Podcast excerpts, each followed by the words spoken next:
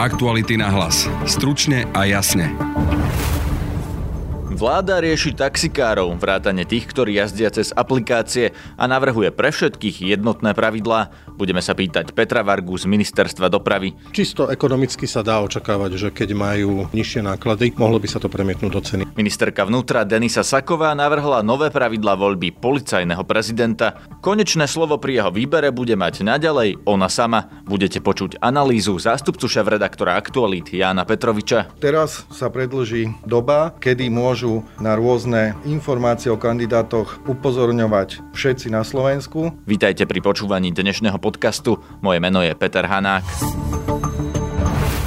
Vláda jednohlasne schválila návrh zákona, ktorý, ak ho schváli parlament a podpíše prezident, zavedie nové pravidlá voľby policajného prezidenta. Detaily približila ministerka vnútra za Smer SD Denisa Saková po dnešnom zasadnutí vlády. Policajný prezident sa bude voliť dvojkolovo, bude sa voliť na funkčné obdobie 4 roky a môže byť zvolený do tejto funkcie dvakrát. Dvojkolovo znamená, že kandidáti si svoje prihlášky dajú na ministerstvo vnútra. Následne komisia, ktorá je zložená zo 7 členov, bude posudzovať schopnosti jednotlivých kandidátov, ďalej bude posudzovať ich princípy a ich stratégiu rozvoja policajného zboru a riadenia policajného zboru. Následne z týchto kandidátov, ktorých odporúči táto výberová komisia, minister vnútra vyberie najmenej troch kandidátov, ktorých posunie do branno-bezpečnostného výboru na verejný hearing. Branno-bezpečnostný výbor vyberie kandidátov, ktorých odporúči ministrovi vnútra a minister vnútra si vyberie kandidáta, ktorého vymenuje za prezidenta policajného zboru. V štúdiu je teraz so mnou zástupca šéf-redaktora portálu Aktuality.sk Jan Petrovič, ktorý sa venuje silovým rezortom. Vítaj. Dobrý deň.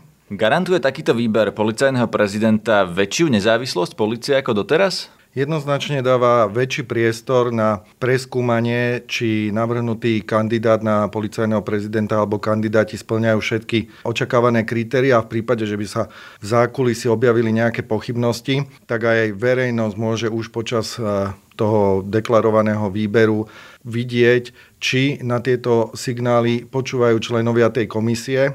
Samozrejme ale negarantuje, že tá komisia bude navrhovať kandidáta, ktorý je najviac akceptovateľný, pretože stále tam ostáva väčšina jej členov, ktorí sú akoby nominantami štátnych inštitúcií, takže vždy by dokázali prehlasovať tých zvyšných členov, ktorí takíto nie sú. Takže zmení niečo to, že okrem ministra vnútra bude policajného prezidenta vyberať aj parlamentný výbor? Doteraz sme sa vlastne dozvedeli meno policajného prezidenta tak, že ho minister vnútra, dajme tomu krátko po voľbách, po jeho zvolení, menoval, vymenil jeho predchodcu a pokiaľ bolo niektoré médium šikovné, tak to donieslo niekoľko hodín predtým ako zvyšné médiá z oficiálnych kanálov. Teraz sa predlží doba, kedy môžu na rôzne informácie o kandidátoch upozorňovať všetci na Slovensku a môžu očakávať, či členovia komisie, či členovia výboru počúvajú na takéto pripomienky. Ale v princípe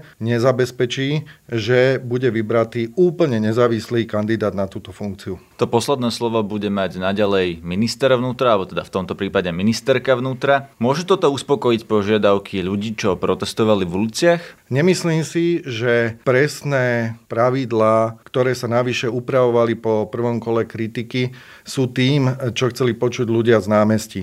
Skôr tu ide o snahu zabezpečiť pre vedenie polície človeka, ktorý je schopný nepodláhnuť nejakým politickým tlakom, pretože aj v prípade nezávislejšieho spôsobu výberu a menovania nikde nie je napísané, že sa časom z takéhoto kandidáta nestane kandidát prirodzene lojálny svojmu, tak povediať, nadriadenému ministrovi vnútra. Podľa mňa ľudia skôr očakávali, že policia bude presviečať o svojej nezávislosti tým, že bude oveľa pružnejšie reagovať na aktuálne otvorené veľké kauzy, že vo veľkých kauzach budú rýchlejšie posuny, budeme počuť o viacerých eh, obvinených v prípadoch korupcie, klientelizmu, narábania so štátnymi peniazmi, ktoré nie je podľa pravidel. Toto je podľa mňa skôr vec, ktorú by chceli ľudia vidieť, než to, kto v skutočnosti bude stať v čele policie. To bol Jan Petrovič, zástupca šéf-redaktora portálu Aktuality.sk.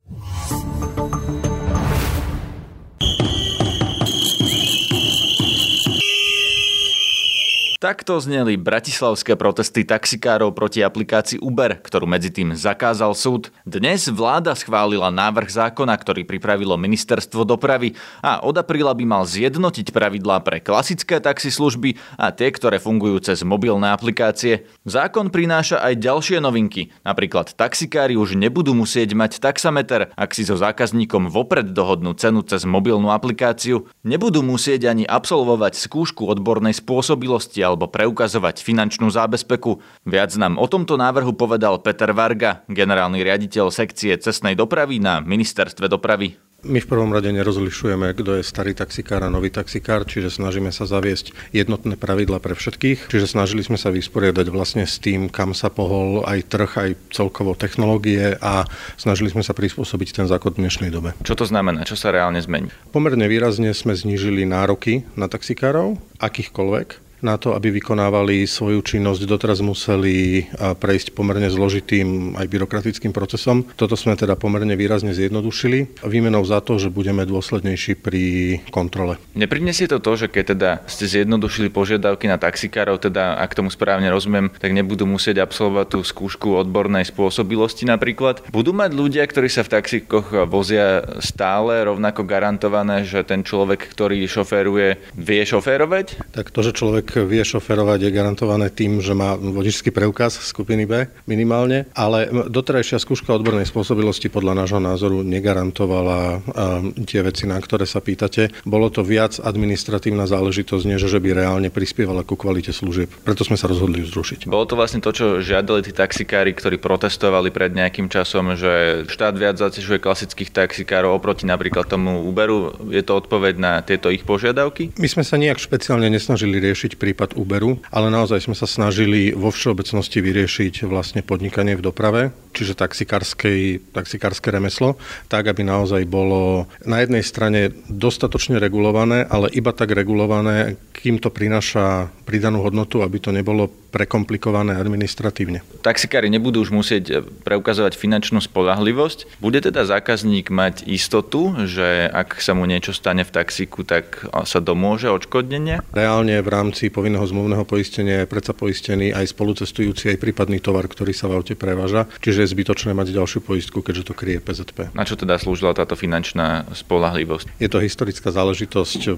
neviem sa k tomu vyjadriť. Takže rušíte vlastne to, čo podľa vás v tom zákone bolo zbytočné? Aj podľa nás a aj po dohode vlastne s ostatnými profesnými organizáciami, lebo mali sme kvanta rokovaní aj s tými kvázi klasickými taxikármi, aj s novými formami a snažili sme sa naozaj hľadať kompromis a dôvodiť si veci, ktoré majú zmysel, aby v tom zákone zostali a ktoré nie. Dajú sa tie zmeny čítať tak, že vlastne ministerstvo po novom otvára trh alebo povoluje, e, liberalizuje trh s týmito novými aplikáciami? Ja by som povedal, že ministerstvo zjednodušuje procesy, ktoré s tým súvisia. Opäť hovorím, nejak špeciálne špeciálne sme to nešili na niektorého konkrétneho poskytovateľa služby, skôr sme sa snažili reflektovať to, čo sa na tom trhu už deje a čo sa dá očakávať, že, že v blízkej dobe príde. Vyrieši toto podľa vás tú situáciu tej služby Uber, ktorá prestala fungovať po rozhodnutí súdu? Očakávate, že oni sa vrátia na trh? Nemôžem hovoriť za nich.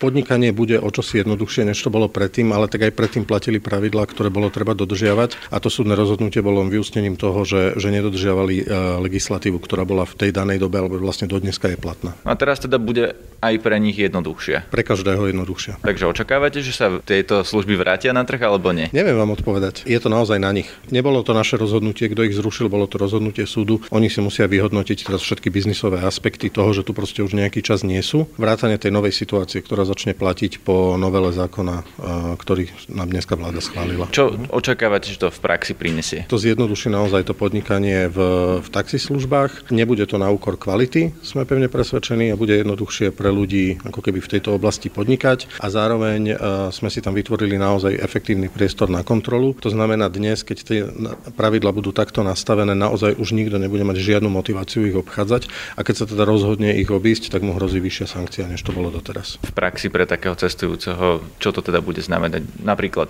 nižšie ceny? My neurčujeme cenotvorbu taxikárom, je to naozaj e, otvorený trh. Čisto ekonomicky sa dá očakávať, že keď majú nižšie náklady, mohlo by sa to premietnúť do ceny, ale je to čisto špekulácia. Je to naozaj na prevádzkovateľoch taxislužby. Reaguje Marcel Lukačka, projektový riaditeľ spoločnosti z oblasti kurierských a e-taxi služieb.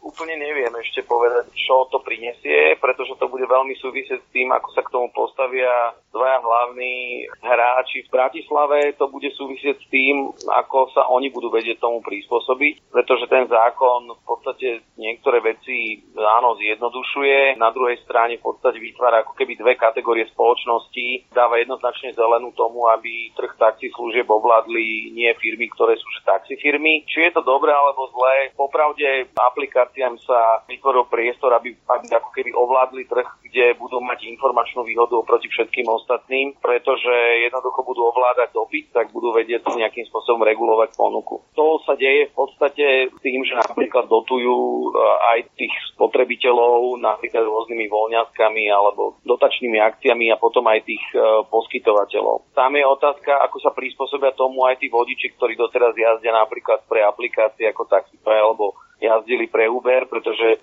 ten nový zákon im dáva isté povinnosti, ktorých je výrazne menej, ako bolo napríklad doteraz e, pre taxikárov, ale predsa len nejaké príbudnú. Samozrejme, že s nemalou mierou pribúdajú napríklad aj nejaká kontrola zo strany orgánov, či už finančných, alebo teda finančná colná. Takisto je, je otázka, do akej miery je funkčný model taxislužby, ktorá musí mať v zamestnaneckom pomere taxikára. Pretože tento to, to proste nefunguje, reálne tento model nefunguje. Čiže bude to nereálne prostredí, kde e, budú fungovať aplikácie, ktoré budú vlastne na jednej strane budú oni ovládať celý trh, na druhej strane budú mať jednotlivcov samostatných koncesovaných síce taxikárov, ktorí sa budú hľadať do týchto aplikácií, ale v podstate oni nebudú mať žiadnu silu niečo s trhom urobiť. Som za to, aby existovali aj aplikácie, ale treba si uvedomiť, kde sú aj, kde je keby negatívum, alebo kde je aj odvratená strana tejto mince, aby ten prístup na trh, e,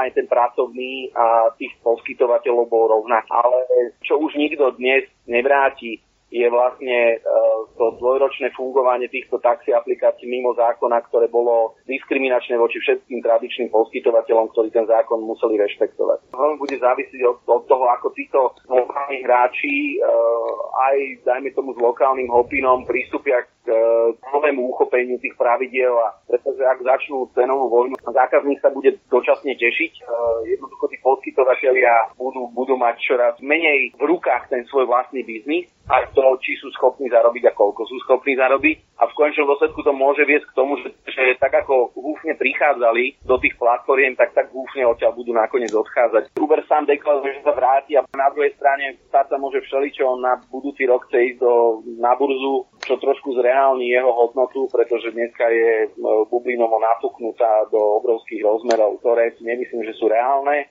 Vôbec sa nebránim aplikáciám alebo novým formám jednoducho aplikácie v tomto smere určite zohrali svoju úlohu a naozaj to e, zdynamizovali to odvetvie, jednoducho podarilo sa aj, aj zvýšiť kvalitu, aj v podstate nejakým nejakým spôsobom aj kontrolu tých, e, tých používateľov, ale toto sa dalo naozaj robiť legálnym spôsobom.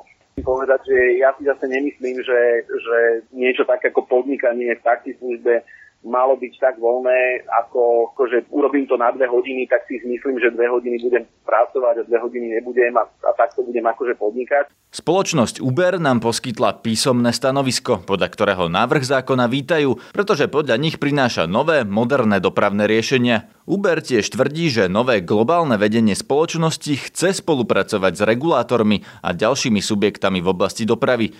Či však táto služba chystá návrat na Slovensko, neprezradili. To je z dnešného podcastu všetko. Nájdete nás každý podvečer na webe Aktuality.sk a v podcastových aplikáciách Apple Podcasts, Google Podcasts, Soundcloud a Podbean. Na dnešnej relácii spolupracovali Jan Petrovič a Petra Mikulajčíková. Moje meno je Peter Hanák. Aktuality na hlas. Stručne a jasne.